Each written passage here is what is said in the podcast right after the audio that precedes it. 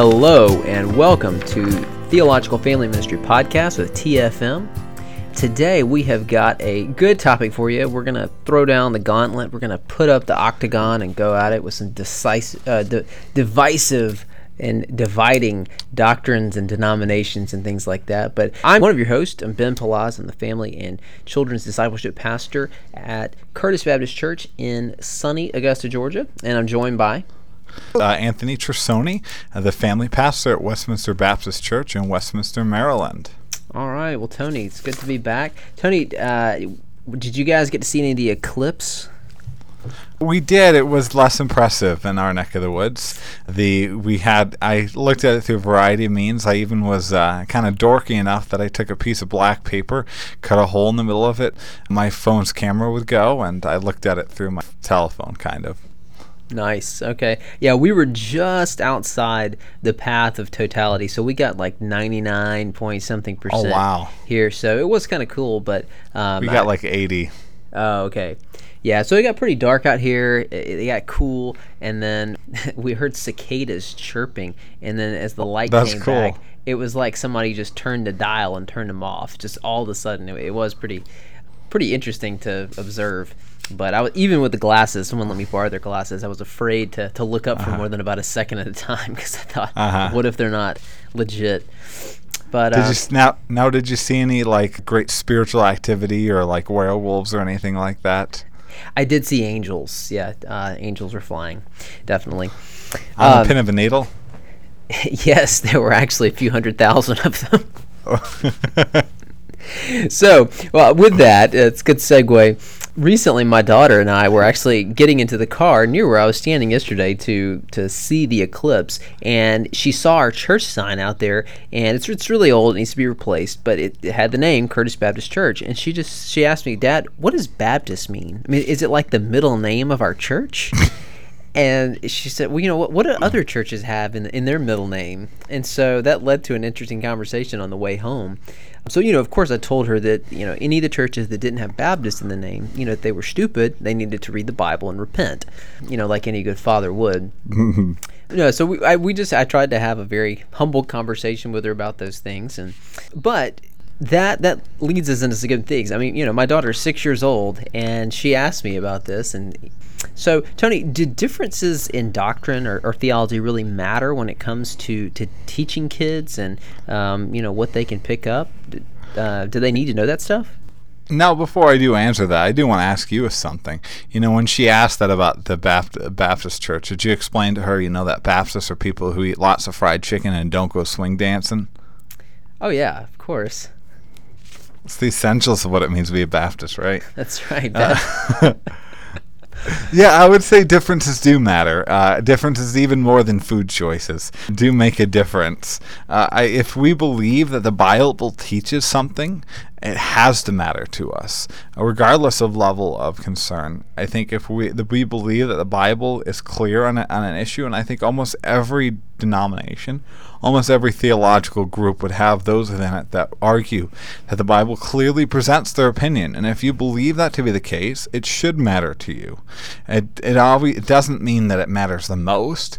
You know, something mattering doesn't mean that it's the most important possible things. And we know that in all levels of reality.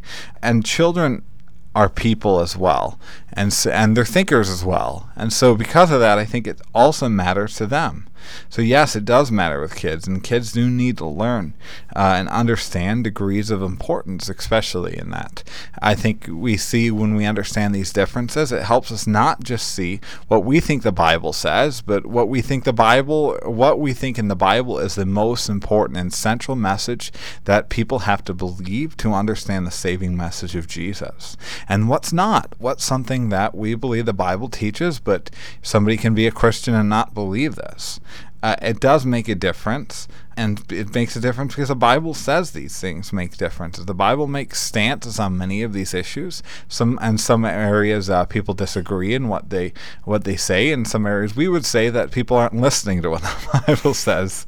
Uh, but we need to do we need to teach to children and to anyone what is in the Bible and what it means, even if it's non-essentials. We can't hop over. We can't avoid what we think the Bible says And the reality is that our children, the our children will interact with some of these things. You know, I think even from a young age that uh, one of my daughters, when at four, had said that she wanted to be a pastor, uh, and uh, just for kind of a moment, and uh, she thought, you know, she could be a pastor, and was decided that's how she's going to give her life to it. Well, that's a theological issue. It's one of those things that is not an essential. That's a different doctrine between different churches. Yeah, I think that that's a helpful answer. Um, I know Al Mohler has talked about a theological triage, kind of like you have in a hospital, but theological theological matters, and uh, some of the things that they're just non-negotiable. If you don't believe these things, you, you can't be a Christian. You're not worshiping the God who's there. But there's other areas where you can disagree about, and you can still be a Christian. It just may mean you can't be part of the same church. And then there are other issues that you know you can still cooperate together in the same church and, and minister together and still disagree. And, and it's um, you know like your view of the end times or something. Uh, you should be able to be part yeah. of the same church um, with differences there. You definitely can't be part of a Baptist church if you're a vegan, though. That's it would make life pretty pretty hard for you. All those fried chicken fellowships. Well, so since doctrine can be div- a divisive thing, um, and since people can get mad about it, I mean, doesn't that just distract people from following Jesus and fulfilling the Great Commission and the Great Commandment? And you know, shouldn't we just just focus on on those kinds of things and not really worry about doctrine with kids? Yeah, I think that this question implies a doctrine, a question that many people ask in this. The suggestion that we shouldn't worry about this and that doctrine makes people mad. Well, uh, what makes someone mad and how what anger comes from is a doctrinal question, and I think the biblical answer to that is that is that things don't make people mad, but instead, you know, things might tempt us to be anger, but but anger comes from the heart. So you know, I don't think that uh, that someone being a jerk to you can make you mad, or someone presenting doctrine, and that's why doctrine matters, though. But many people do perceive doctrine as being uh, divisive. I know of a, large national Bible study uh, where where people aren't allowed to talk about their denominations in the Bible study program. It's kind of cross denominations. You're not allowed to mention where you go to church. You're not allowed to mention kind of any of your specifics on theology unless it's related to that specific text. But even then, if it's related to that text, I guess, so long as the doctrine of the uh, Bible study uh, doesn't allow it, you can't kind of go there and I think that's it's kind of naive. It's it's a failure to understand what true unity is. Unity, uh, contrary to what I think many in our age like to believe, unity is not a lack of disagreement, but unity is agreement on the essentials. Unity is coming together on the essentials and being able to disagree, being able to to disagree publicly and disagree in fierce and loving debates and, and our differences while working together actually highlight the most important things. I actually think in this of, uh, you know, the Gospel Coalition, not just the website, but the conference, mm-hmm. uh, the big national conference. And in this, you have some people from very different denominations, different views of infant baptism, some areas where uh, that are non-essentials. They have the same view on, but they come together and they come together for unity around the gospel. And so they see their brotherhood and their, and their sisterhood around these things, even while having a fierce debate on infant baptism, for example. Uh, you know, I think, uh, in summary of that, I, I think when we understand what unity is, we will see that a debate and a hug is far more meaningful than an agreement and a handshake. There's far more unity in the first than in the latter of those two things. Hmm. Yeah, that's that's good. Yeah, we, we live in a confused age when it comes to unity and, and diversity and tolerance and those kinds of things. And, and doctrine certainly can divide, and there are times when you should uh, divide. And you don't just pursue unity as an end in itself. Um, you need to be unified around the right things. But you know, and we should absolutely be concerned about following Jesus. I mean, but Jesus himself commanded us to teach people to observe all that he commanded us, and that beginning beginning with baptism. And and I mean that's been no small controversy in and of itself for uh, quite a while. And so uh, we're loving people. We're we're fulfilling uh, the the great commandment. Well, you know, the second is like it love your neighbors yourself. We're loving people and we're helping them to love others when we teach them to obey Jesus. And so this is, you know, not ivory tower things, but it is, where you know, we, we see scripture to teach this. And so we're loving them as we help them to follow that and, and mark themselves off, you know, as someone who follows Jesus uh, in this world. Well, so we've kind of established that yeah, it is good to talk about those differences and to to draw lines at times and to show that you know, our church believes this. Are there dangers in teaching kids these things, uh, especially on on areas that are uh, debated, where not everybody agrees on it? Yeah, I think that you need to be really intentional with kids uh, uh, who are at an age who can fail to understand degrees of importance. I think that we can overly talk, especially with young children, on, on the question of why we're Baptists. You know, I, I think I we both of us are Baptists, and some of our listeners might be Presbyterian, Lutheran, might be of any any denominational or religious background. But we should take a stance on why we believe what we believe, but we shouldn't overly elevate it, especially to young children that can't understand kind of degrees of importance. And so, and because I think what we'll do in that is they will major on the minors because of us overly focusing on what it means to be a Baptist and what more than what it means to be a Christian. And I think in that we as uh, Christian fathers and Christian mothers and children and children's ministry workers should hope that the children in our care are first and foremost become true Christians more than they become members of our particular theological sect. Uh, but uh, and I think also in it we need to exemplify humility, especially especially around children, because I think uh, if that's the case, I think we'll will be seen as divisive if we're prideful about our differences, if we're arrogant and and we look down on and mock and and see ourselves as better than those who have difference of opinions than, than us. Absolutely, yeah. You can really foster an environment of pride. I mean, we, all of us come into this world with some level of pride, and you know, you could have a kid who's just interested in these things because he wants the emotional, psychological thrill of winning an argument. And he, he wants to feel better than somebody else and go, oh, look at those, you know, dumb people who baptize their infants or those but dumb people who don't baptize their infants or, you know, whatever the, the issue is. Um, they don't get it. You know, we're the enlightened group.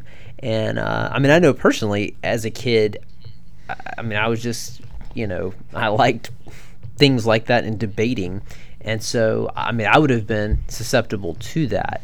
Um, but I don't think that's an excuse for just saying, well, we're not going to do it. Just because someone's sinful, you can't say, well, okay, we're just going to just take away the responsibility there. Isn't it enough to love Jesus, tell them all about Jesus, all about the gospel, and serve in his name, try to, to motivate the kids how the gospel motivates us to serve, and then, you know, teach them Bible lessons and stuff, teach them a moral of a story, is that enough to, to form them? No, because the reality is when we teach them Bible lessons, like you mentioned, we inherently, if we teach the text properly, have to help them understand what it says. And if not, we're just reading our own moral, moral lessons into the Bible. We're just using it as a springboard. And I think what's interesting is, I mean, you mentioned kind of giving good moral lessons in that. And I think oftentimes in children's ministry, that's all we might do.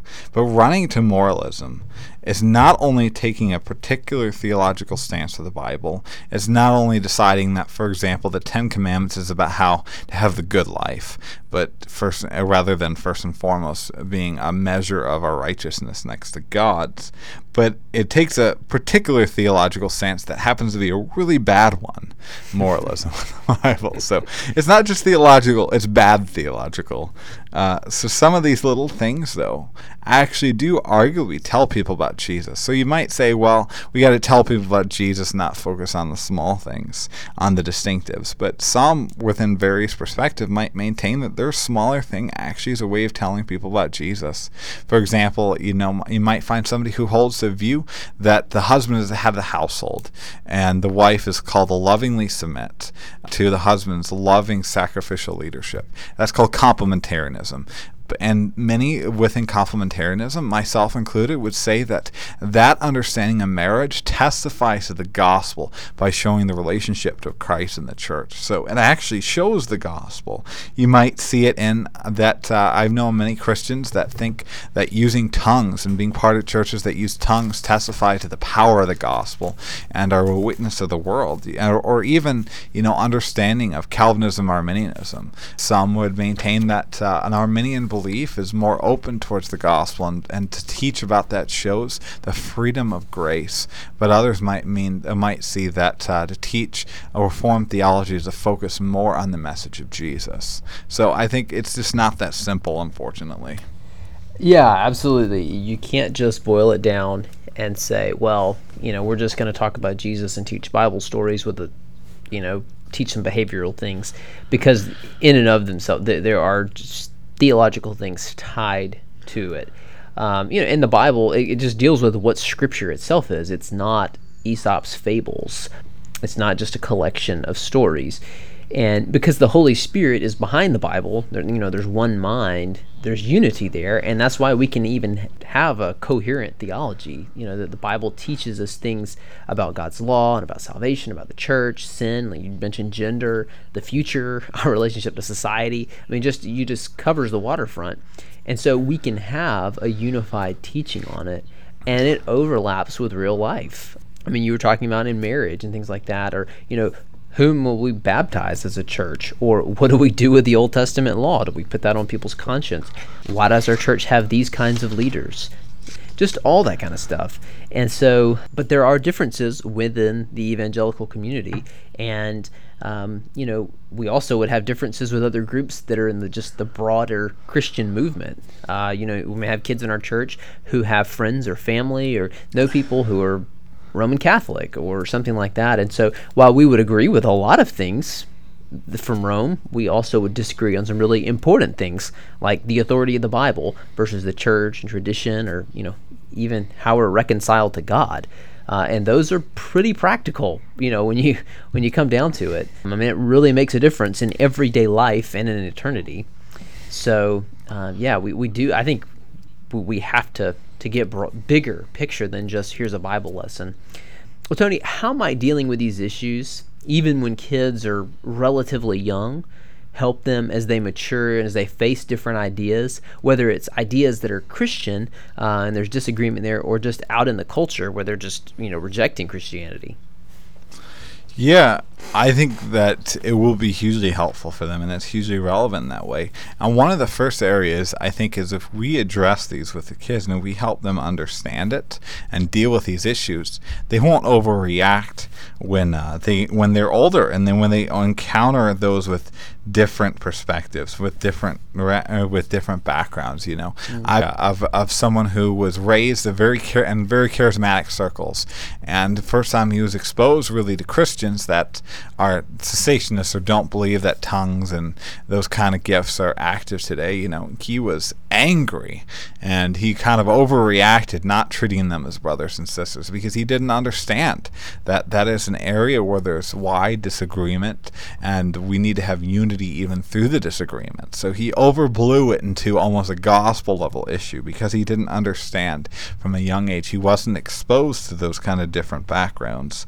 And I think it helps them also develop discernment as they pursue churches or even relationships. It helps them understand, like you said, that theological triage, not just seeing what is essential, but what is seeing, uh, seeing what is important, even if it's not essential. What are things like, for example, when your child is pursuing a relationship, they go off to Bible college and they're looking for a future spouse. You know, if they believe that, uh, if they believe baptizing a baby is biblical and their and their uh, and their future spouse has no interest in that, you know, that's got to be something dealt with, and that's something they have to prepare themselves for and making life decisions. And even in terms of finding churches, whether or not they can be at a church where a woman preaches, or some other things might happen. Uh, and I think it helps them to grow into thinkers, which is a valuable, valuable skill for Christians to develop and for children to develop at a young age. Yeah, those are good points um, because it, it is going to intersect with real life. They're going to meet people who disagree with them, whether about some doctrinal issue, you know, dating and marriage, those kind of things. you know, you hear about people meeting in the middle, and you went, well, how much conviction is there? Now, it's one thing.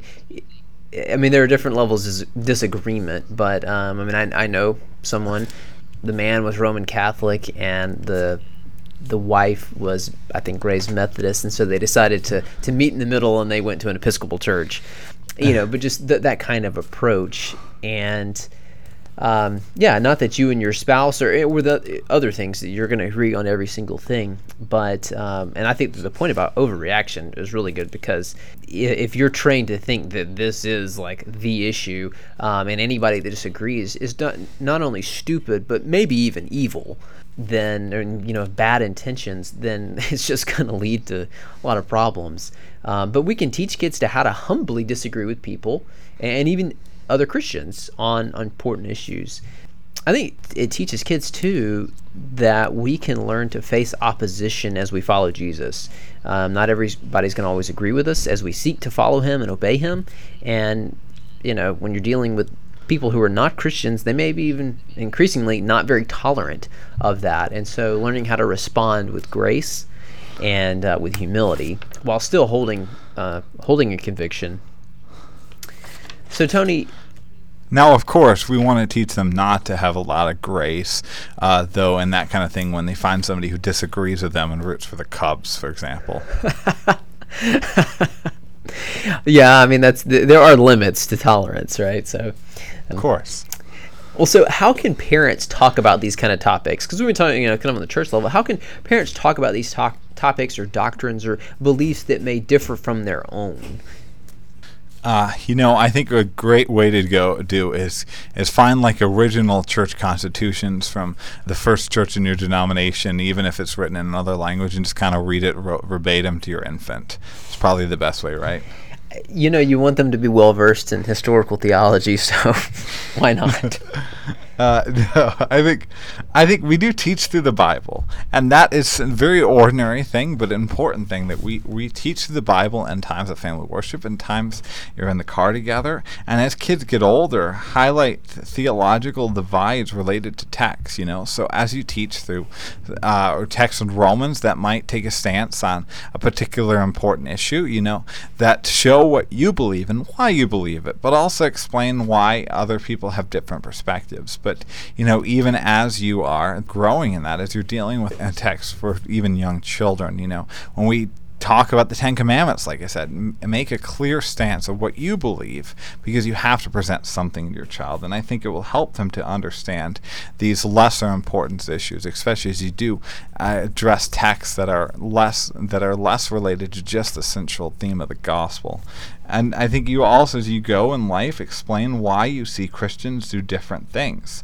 The reality is, if you grow in Christ and as you raise up your children in the faith, they might encounter churches where Christians do, for example, foot washing services in the same time as they do the Lord's Supper. There are many Baptist churches that do that. A certain church churches advertising that they're having a healing service that they're driving by. Or, you know, even why a certain church, uh, why their friends went to a church to see their infant brother baptized. I think explain those issues as they come up in a way that shows nuance and biblical perspective.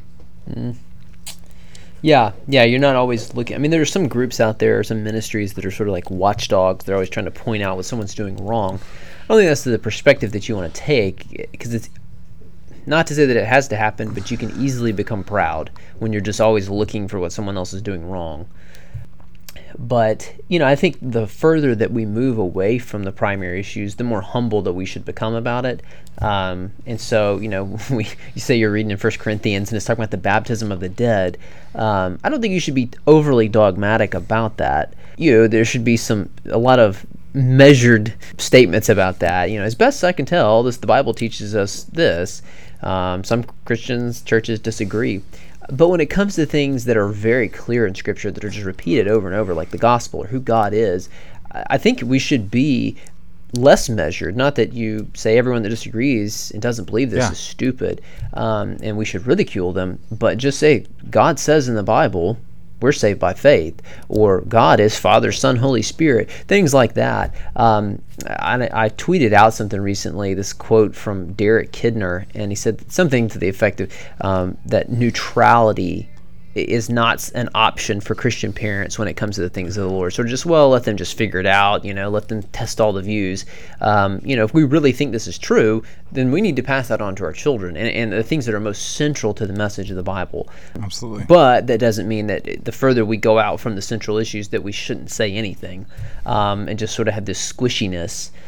And I think in, when dealing with unbelievers, have humility because hopefully the your kids will see that and approach non Christians with grace and humility and understanding instead of like condescension towards them or outrage. Like, I can't believe these unbelievers are acting like unbelievers.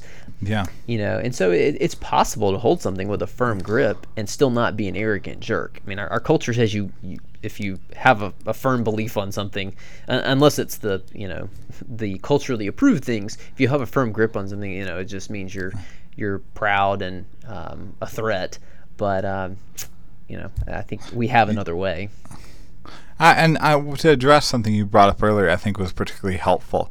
You know, and being careful of that, the response of what you call the watch watchdog type ministries. I think it can be so easy for the Christian parents that do address these issues, and you're right to address these issues, to over address them, and to be more concerned about, uh, to talk more about what you disagree with than what you agree with. Mm-hmm. And I think when we do that, I think jade our kids towards the gospel, and we can show our kids our Christianity is a cynical one that lacks joy, and we can do harm to them in that kind of way. Yeah, yeah, I think that's that's a good point. Like not emphasizing the the minor things, eh, or even important things, but that are not the main thing. Um, just producing a, a culture of pride and and I mean it's in our cultural landscape now. Sort of, if you do have that approach that okay we are going to draw lines here. We're going to have you know this is where we land on this issue. And sometimes it's just unavoidable that people are going to view that you're arrogant um, but it doesn't mean that you you have to take on that kind of attitude. Yeah absolutely. Well so what are some ways specifically that churches can help parents to have these kinds of conversations to, to be informed in order to to have them? Yeah, there's one thing I've talked about a little bit before on the podcast, and I think one day we might have a whole discussion on uh, that. I think specifically helps with this is studying things like specific historic catechisms, like our church uses the North Star Catechism. Uh, we call it in church the, our North Star points at our church. Uh, it's a catechism created by Sojourn Community Church, and, and it's designed to have kind of 78 key points that drive you through uh, biblical teachings on a range of doctrinal issues, uh, from really core ones to ones that affect how the church operates, to even who we baptize, who we give the Lord's Supper to, uh, in a very generic way that helps them to memorize it and kind of take things to heart and form their worldview around them. There are some other really great ones. If you're trying to raise a kid up to be a great Presbyterian Christian, Westminster Shorter and Longer Catechism, and Larger Catechism rather, uh, is a great resource in those kind that kind of way you know and yeah i think when we do this we we want to have ones that address specific kind of things. You know i really appreciate any catechism that helps doctrinally instruct kids but i know that there's one that's newer and more popular that tries to, for example, not take a stance lest we offend people on the issue of baptism, on on issues of understanding the law, on some other types of issues, even how we understand the church. Uh, and I think that there comes a point where it's just not helpful, and it doesn't help kids to engage with things that the parents are going to believe that the Bible actually does teach.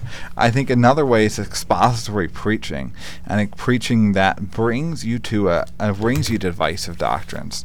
I think when the church embraces the approach of preaching text by te- uh, verse by verse through a text, you're not going to be able to avoid texts that might be controversial, especially if you preach through Revelation. Then you're going to be in a text that's controversial every single Sunday, and don't avoid that. But, but teach through it. Teach with it through it with humility. Uh, you know, I think for some, even there's benefits of having when we address these non-essential issues in a practical way. For example, getting ready for baptism, have a baptism class that explains the process, explains why we believe this, why why this affects how we do the Lord's Supper, even though these are non-essential doctrines. Hmm. Yeah, those are some good suggestions. I think just on a church-wide level, um, bringing the, the, people's awareness to these things. Um, you know, we believe these things, and here's why. And uh, you know, you can weave it, like you said, if you're preaching text through, just preach the next text in a book um, as, as the normal teaching plan, you're going to encounter things that might be divisive. And so, even just taking moments, and like before a baptism, before the Lord's Supper, um, to to make a few comments. Like we just baptized at our church last Sunday, and I, I, there were two of us who were going to be performing the baptisms, but I was first in, so I took a moment to just explain to our congregation because I think there's people that are probably a little fuzzy on it at times, and also just taking in mind there might be unbelievers there that you know we don't in our case, we don't believe there's anything in the water that's blessed or going to create new birth in someone, you know, but explaining what we understand Scripture to teach about that, and just as an opportunity to present the gospel.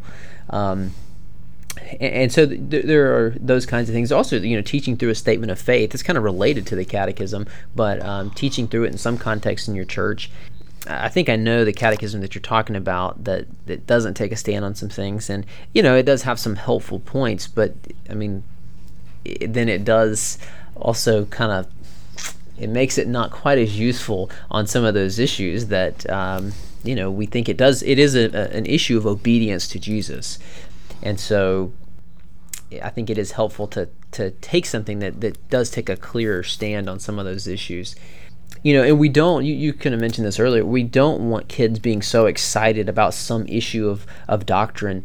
They're, they're more excited about that than the person in the work of Jesus himself, who, who came to save us. Um, if they're so excited about the, the fact that you're a, a, Baptist church or Presbyterian church or you know something like that, and they're not as excited about Jesus, that, that's a problem. And you also don't need to build a, a curriculum, you know, around church polity or baptism or something for your first graders. Um, but you do need to be i think you should be mindful um, the, the material that you're using to teach them you know some publishers out there they're trying to appeal to such a wide base that you know they they, they can't teach those kinds of things because then it will limit part of the market. And I think it is helpful. It's a, just a natural place to teach them the doctrine of your church. Um, your church didn't land on those doctrinal positions just you know, for fun, or at least I hope not. People thought about it and said, you know, they've studied Scripture. This is what the Holy Spirit has revealed to us in Scripture, and we think this is what it means. And so we're going to try to obey based on that. Um, and so I think we are doing them a service by teaching them those things. Well, so Tony, how should churches talk about these kind of things doctrines and things like that that are divisive but and where we differ from other churches or denominations. Like what what how should our tone and just kind of the big picture of that? We talked about specific ways to do it but um, how should we go about it? Yeah i think that we need to treat these even when we address them as family disagreements uh, not as heresies or even as great evils. You know, I've known of churches that are so de- determined on something like a theology of dispensationalism, which is a specific view of the end times. I mean, that they were happy to call out in Sunday school class and, and sermons uh, in every context those who have a different view of the end times as, as being dangerous, as being as being awful, and we shouldn't surround ourselves around. it. I've known of churches that have done the same kind of thing, even through curriculums about that uh, overly center on the issue, perhaps, of creation, of the uh, whether it was literal seven days or day age theory, perhaps. Mm-hmm. And I think when we do this, I think we can overly overly misunderstand this and create and present these as evils rather than as family quarrels, family disagreements between brothers and sisters in Christ that are unified throughout all eternity together, that as brothers and sisters. And yes, we won't have those theological disagreements when we're with the Father in heaven and all is illuminated to us, and our, us Baptists are proved right. but uh, nonetheless, you know, to treat them as brothers and sisters, uh, even even respecting and presenting different viewpoints, perhaps when we present something to someone else uh, other than our own. I think be proud of where it is important to be proud of where we, stand. You know, I don't think there's anything wrong with saying that I'm proud to be a Baptist, I'm proud to be a Presbyterian, I'm proud to be a Lutheran, I'm proud to be this, that, or the other on a non-essential issue. And that be proud of the shoulders of, of those giants that you stand on. Mm-hmm. And I think, but at the same time, you can critique it too.